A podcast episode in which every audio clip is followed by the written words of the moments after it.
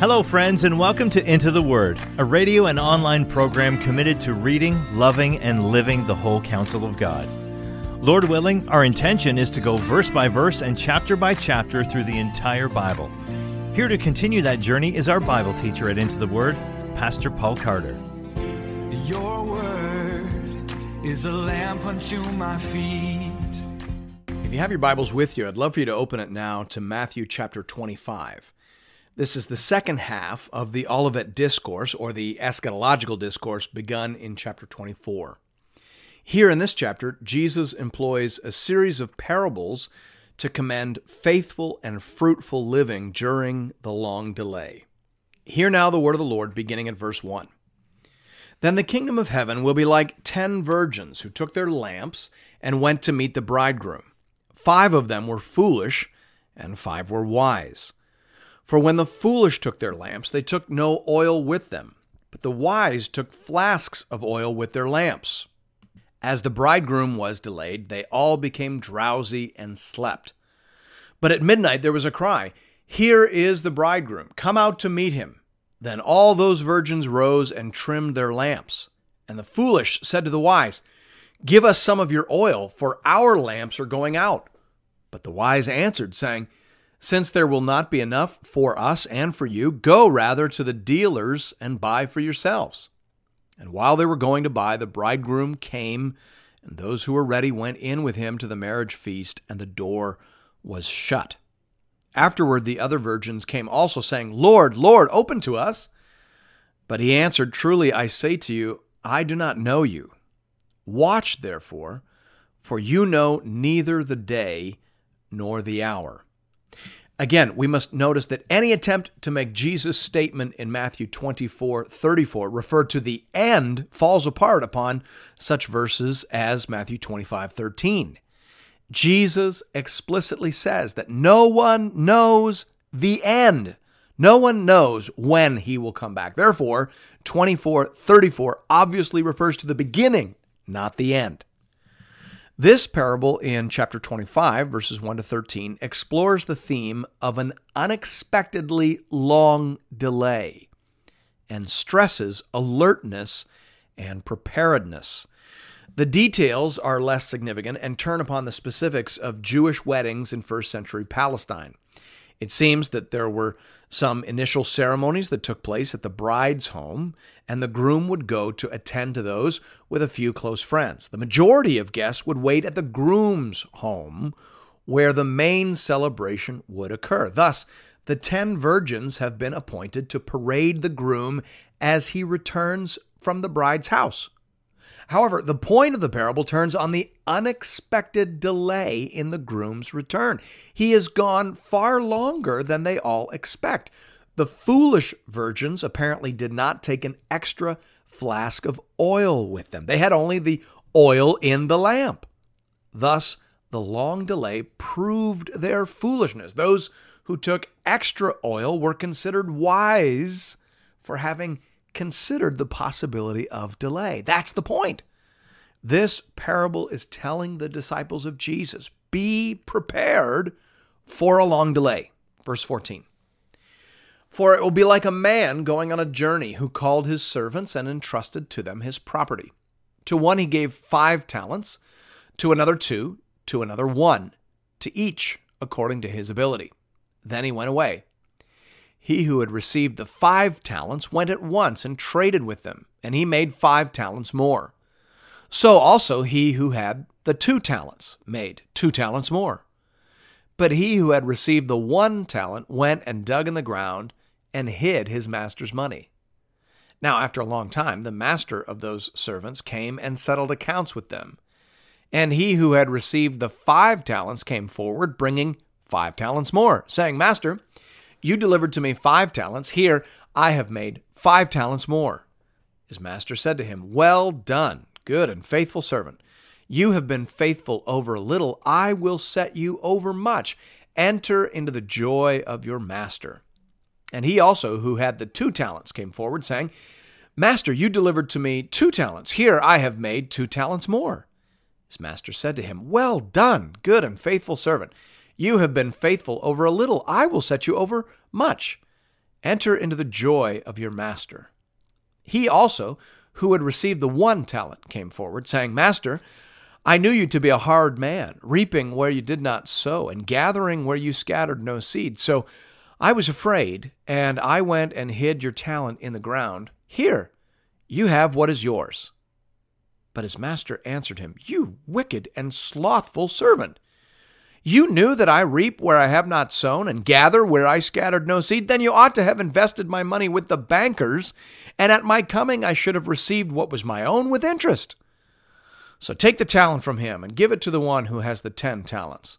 For to everyone who has will more be given, and he will have an abundance. But from the one who has not, even what he has will be taken away. And cast the worthless servant into the outer darkness. In that place there will be weeping and gnashing of teeth. The parable of the talents once again assumes a long delay. It builds upon the emphases of the previous parables. Here we learn that in addition to attending our duties, in addition to remaining prepared and watchful, we must also improve the master's assets while he is away. Now, in English, the word talent often refers to a special gift or ability, such as the ability to sing or play an instrument or excel at a sport or activity. But in Greek, the word used here refers to a unit of monetary exchange. A talent was about 65 pounds of gold or silver. A talent in those days was usually considered the equivalent of 6,000 denarii, or roughly 600,000 in modern day terms. Thus, we're dealing with considerable sums of money. Five talents equates to $3 million. Notice also that each of the servants is given a different sum of money. God sovereignly determines our gifts and opportunities. Our job is to be faithful and fruitful with what we've been given. The wise servants immediately get to work improving the master's assets. The foolish and wicked servant is afraid to lose and unwilling to work, so he hides his talent in the ground.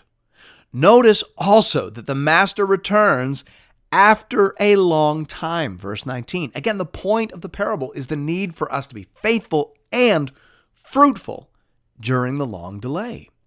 Notice that those who have will be given more, just as Jesus said in Matthew 13, 12, where he said, For to the one who has more will be given, and he will have an abundance, but from the one who has not, even what he has will be taken away. The reward for faithful and fruitful service during the long delay is increased responsibility and a share of the Master's joy in the eternal kingdom. Verse 31 When the Son of Man comes in his glory, and all the angels with him, then he will sit on his glorious throne. Before him will be gathered all the nations, and he will separate people one from another, as a shepherd separates the sheep from the goats and he will place the sheep on his right, but the goats on his left. Then the king will say to those on his right, Come, you who are blessed by my Father, inherit the kingdom prepared for you from the foundation of the world. For I was hungry, and you gave me food. I was thirsty, and you gave me drink. I was a stranger, and you welcomed me. I was naked, and you clothed me. I was sick, and you visited me. I was in prison, and you came to me. Then the righteous will answer him, saying, Lord, when did we see you hungry and feed you, or thirsty and give you drink? And when did we see you a stranger and welcome you, or naked and clothe you? And when did we see you sick or in prison and visit you? And the king will answer them, Truly I say to you, as you did it to one of the least of these my brothers, you did it to me. Then he will say to those on his left, Depart from me, you cursed into the eternal fire prepared for the devil and his angels. For I was hungry, and you gave me no food. I was thirsty, and you gave me no drink. I was a stranger, and you did not welcome me, naked, and you did not clothe me, sick and in prison, and you did not visit me. Then they also will answer, saying, Lord, when did we see you hungry or thirsty, or a stranger, or naked, or sick, or in prison, and did not minister to you? Then he will answer them, saying, Truly I say to you, as you did not do it to one of the least of these, you did not do it to me. And these will go away into eternal punishment, but the righteous into eternal life. Scholars debate amongst themselves as to whether we ought to classify this pericope as a parable. In favor of that classification is the fact that Jesus does make his point by means of a comparison. He says that the king will separate people one from another as a shepherd separates the sheep from the goats. Many of Jesus' parables are introduced in that way. Think of how many parables begin with the kingdom of heaven is like a merchant in search of fine pearls, Matthew 13:45, or the kingdom of God is as if a man should scatter seed on the ground, Mark 4:26. However, some scholars will argue that this is where the parabolic language ends and that beyond verses 32 to 33 that imagery disappears entirely and it is not a shepherd speaking to sheep and goats, it is a king speaking to citizens and subjects. Thus, some will say that it is better to think of this as a straightforward prose prediction with a loosely parabolic introduction. Regardless of how you want to classify it, the meaning of the passage is reasonably straightforward. Jesus is speaking here about the final judgment. The theme of delay now gives way to the theme of judgment and consummation.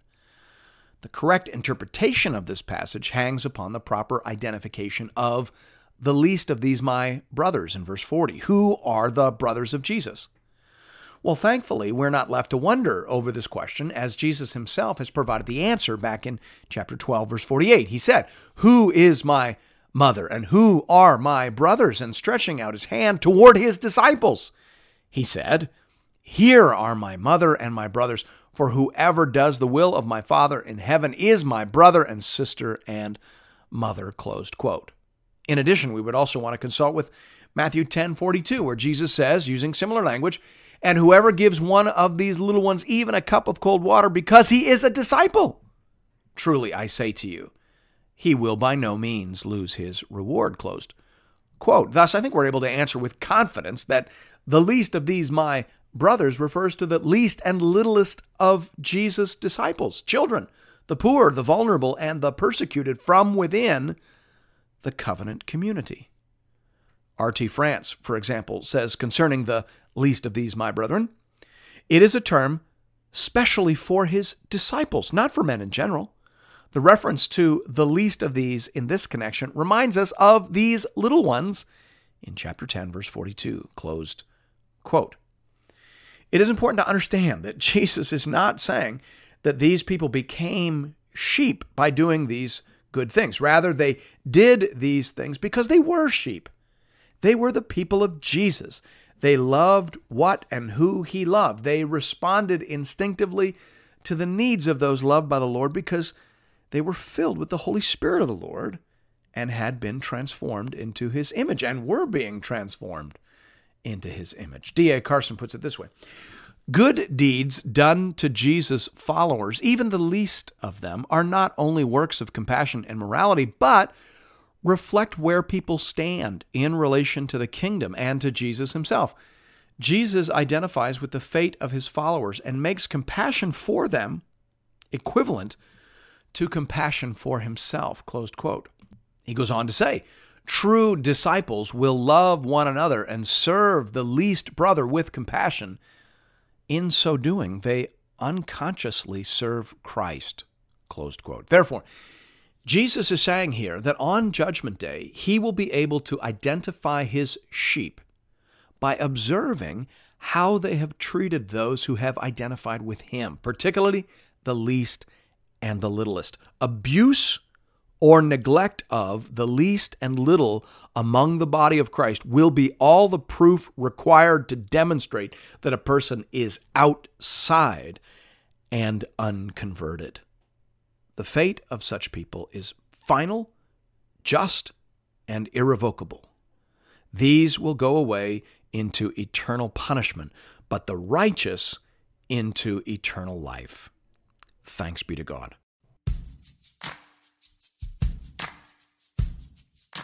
And thank you for listening to another episode of Into the Word.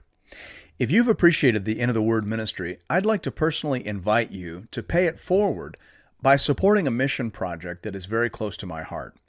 The Letha Daycare Outreach Project is a church based educational program designed to teach literacy, support low income families, and share the gospel of Jesus Christ with boys and girls in rural South Africa. I've seen this project with my own eyes. I have shaken the hands of parents whose families have been helped.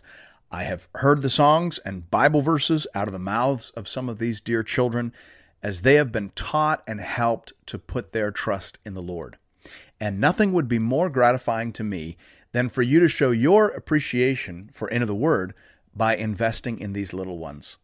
You can do that in one of two ways. You can give through the Into the Word app or by visiting the Into the Word website at intotheword.ca. Just click on the Give tab and you'll find giving options for both Canadian and American listeners. This is a registered project with ABWE Canada and ABWE USA.